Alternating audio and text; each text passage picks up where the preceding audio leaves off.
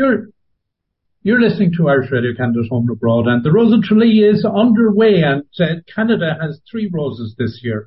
There is a Toronto rose, a Western Canada rose, and of course an Ottawa rose. And the Toronto rose is Erica Daly, and Erica has roots in Galway, East Galway, which causes me real problems with divided loyalties. Um, she has uh, parental grandparents Ballinasloe and Portumna, which I can share affinity with. Erica Tafalcha Rose, welcome. Thank you so much. Happy to be here. Thank you for having me. So, um, Erica, uh, first of all, you're about to go into the big weekend. You've met your you've met your um, escort, but up until yes. you met the escort, you got to go, go on the tour of the country. How have things been? Oh my God, I'm telling you, I my favorite way to travel is to travel like a local, and we have just been treated to every single local treat there has been. Um, like I, I thought Wexford was great, and then it just kept getting better and better, and it was just like the strawberries in Wexford, and just like the last we had in Meath, and I like I what a what a, what a way to see the country. I just I can't put it into words how amazing it's been. How does it feel to be a celebrity? oh, I'd say we're, hard, we're hardly a celebrity. Um, well, when you get surreal. when you get off the bus, are you not being stormed? I know it's it's so funny because I just like now that I've get, gotten to know all the girls, we're all just like we're just friends and we're just having fun, and it's just so hard that like it's hard to see people like they're like, oh, can I have your autograph? Do you want mine? Like, it's just it's so it's so cool, and it's just it just melts my heart every time I meet the, the kids uh, and how much they look up to us. And I just hope, I'm hope I'm doing everyone proud. Your um, grandparents um, must be very mm-hmm. proud, even that, that particularly um, the uh, grandfather. Your grandfather. Yeah, oh, he, yes, he is very proud. They actually just got in um, yesterday uh, to to Tralee, and I I don't think they have stopped smiling the entire time. It's just it's so sweet. I yeah, I love it. When did you get an interest, or at what point in your life did you say, I, I'd love to be rose? Uh, you know what? I I knew about it um, for kind of a while because my my aunt Jennifer uh, was the Toronto Rose 30 years ago, uh, and so but you know I didn't know what it was. I only knew that Auntie Jen did some kind of it's not a pageant. She did she did something in Ireland, uh, and that was kind of the extent of it. And my grandparents had always said, "Oh, you should do what You should do. And I said, "Oh, I don't, I don't know if it's for me. Like, I, I don't think I could ever be that or do that." Uh, and after I had come and visited Ireland with them last October, and I just saw how important their culture was to them and their home and all that, I just thought, you know what, I better, better do it for them and just give, give it a go and see, see what's happened. So, um, so, yeah, so have you, have you changed, have you changed your, your attitude and your opinion? I have, I have, I like all the girls. We all keep saying like, how lucky are we to be able to to do this and to to speak about ourselves and our, and our accomplishments and just like support each other and like it's just it's it's been amazing. I I can't describe it. It's been so amazing. It must be nice to have two colleagues there. Yes, uh, the Canadian girls, they, they get it. They get being Canadian. Um, every it's funny every time I uh, everyone says, "Oh, you're from Toronto." And I'm like, "Listen, if you want to sound like a local, you have to drop the last T and just go Toronto." And and the Canadian girls always laugh because they they know. but it's not, it's great to have them, yeah. Um, so going back to um, you as an individual, I noticed in your bio there that um, you um, were okay you work at the local college in the Energy and Power Innovation Centre as a project manager. Yeah, what? yeah. Um, yeah, so I I basically work uh, in northern Indigenous communities in Ontario. Uh, most of them are remote. You can only either fly into them. Sometimes there's a, like a winter road that's all ice. You can drive into them. Most of them are off the grid, which means they, they run on de- diesel generators. Um, and a lot of what we do is trying to kind of improve um, improve the, the well-being and, and the quality of life there through energy efficiency projects and whether that's like retrofitting homes um, or just creating systems that track their energy use uh, and all that. Um, it's it's been it's been such a great challenge to kind of step into a project manager role um, you know, like I, I'm learning so, so much and I, I have an incredible team too. Uh, and just getting to travel to those communities has been an absolute, like, an eye opener to, to the world around me and, and what it takes to, you know, improve sustainable or work on sustainability things, but also like what it takes to just build a better community overall uh, at home. Erica, I know there'll be very few people got the opportunity you did to actually visit uh, some of the sites, and uh, yeah. I know I, I, was privileged to do the same. And you have no grasp or appreciation of no. what we have in cities and towns yeah. until you actually get out to some of these locations.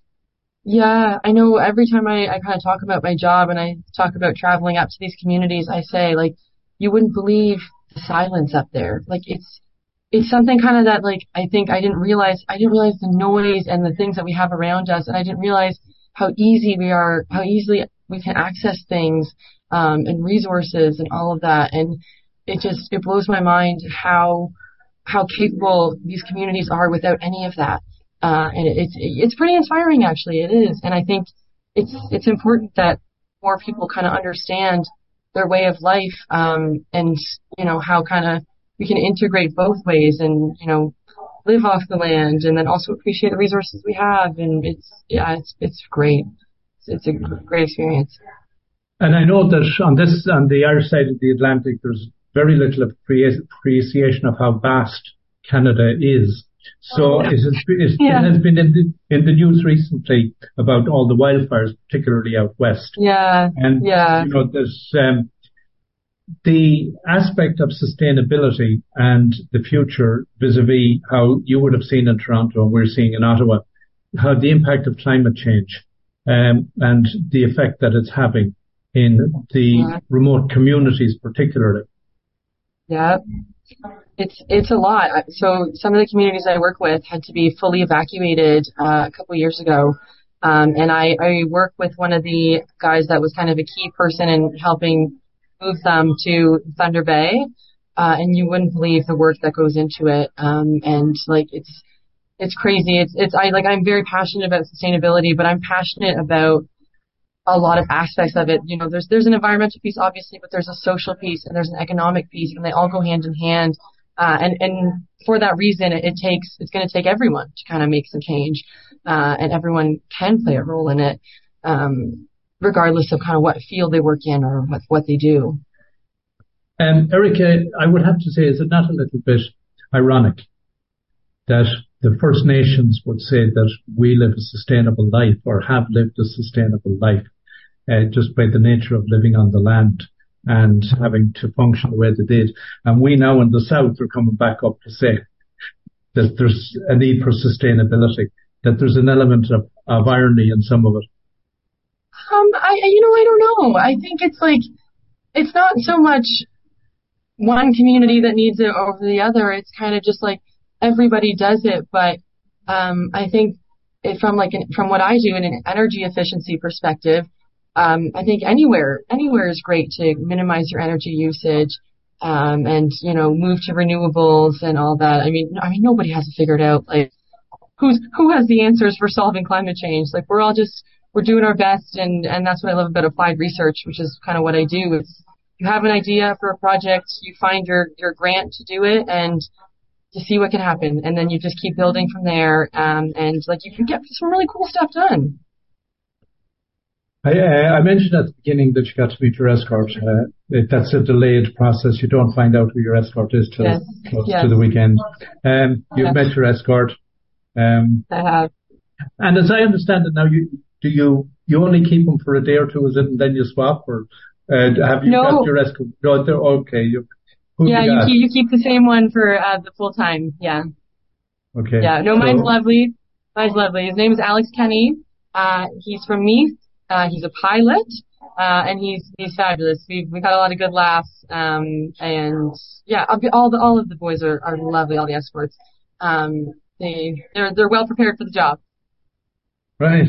And what would you say has been the most surprising um, experience so far?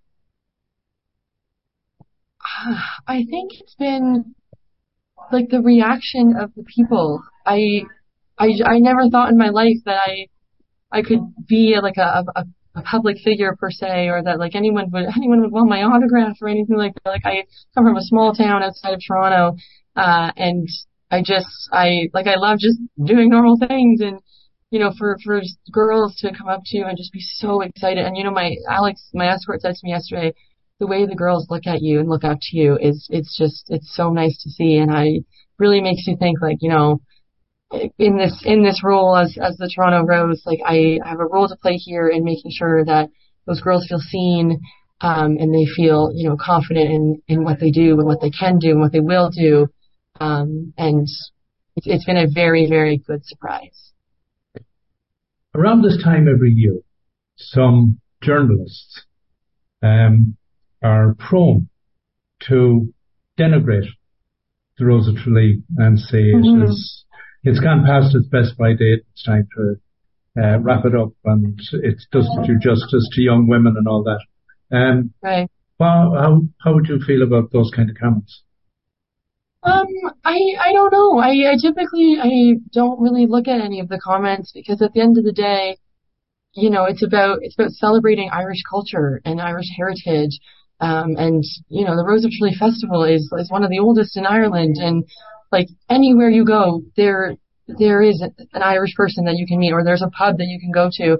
Um, and the Irish culture is one of those special things that where it's they welcome everyone and anyone, and like that's that's what the Rose of Tralee is about. And so the the comments, I, I kind of just don't pay attention to them. I just I love being Irish, and I I love sharing that with other people, and that's kind of what I'm what I'm here for. Erica, I know you're on a busy schedule. It's been wonderful meeting you. It's been really nice, and thanks oh, for taking well. the time. And I hope that the rest oh, of the festival you have a fantastic time, and that uh, it's, uh, an experience that you'll remember all your life. Oh, I yeah, I and friendships for a lifetime and more. Yeah, it's been great. Thanks a million. Oh, so before much. I before I before I do go, is there any one piece of music that you've uh, that you'd like to share? Sorry, you cut out there. You're gonna have to say it one more time. Yeah. Was there, was there any music, any song that you guys that that means anything special to you that's Irish? Um, I there, there's a whole bunch. Um, I I love Irish music. I love Galway Girl. Um, yeah, I any Irish music, I'll be up on the dance floor. Okay, so. we'll play that. Uh, what have you been singing on the bus? Um, you know what? We've been sleeping on the bus. Okay. People get so tired that it's like, right, ladies, pull the curtains. We have 20 minutes to nap. Go. Well, Erica, go go go and have a 20 minute nap. Erica, yeah. thanks a million. Thank you so much. Yeah.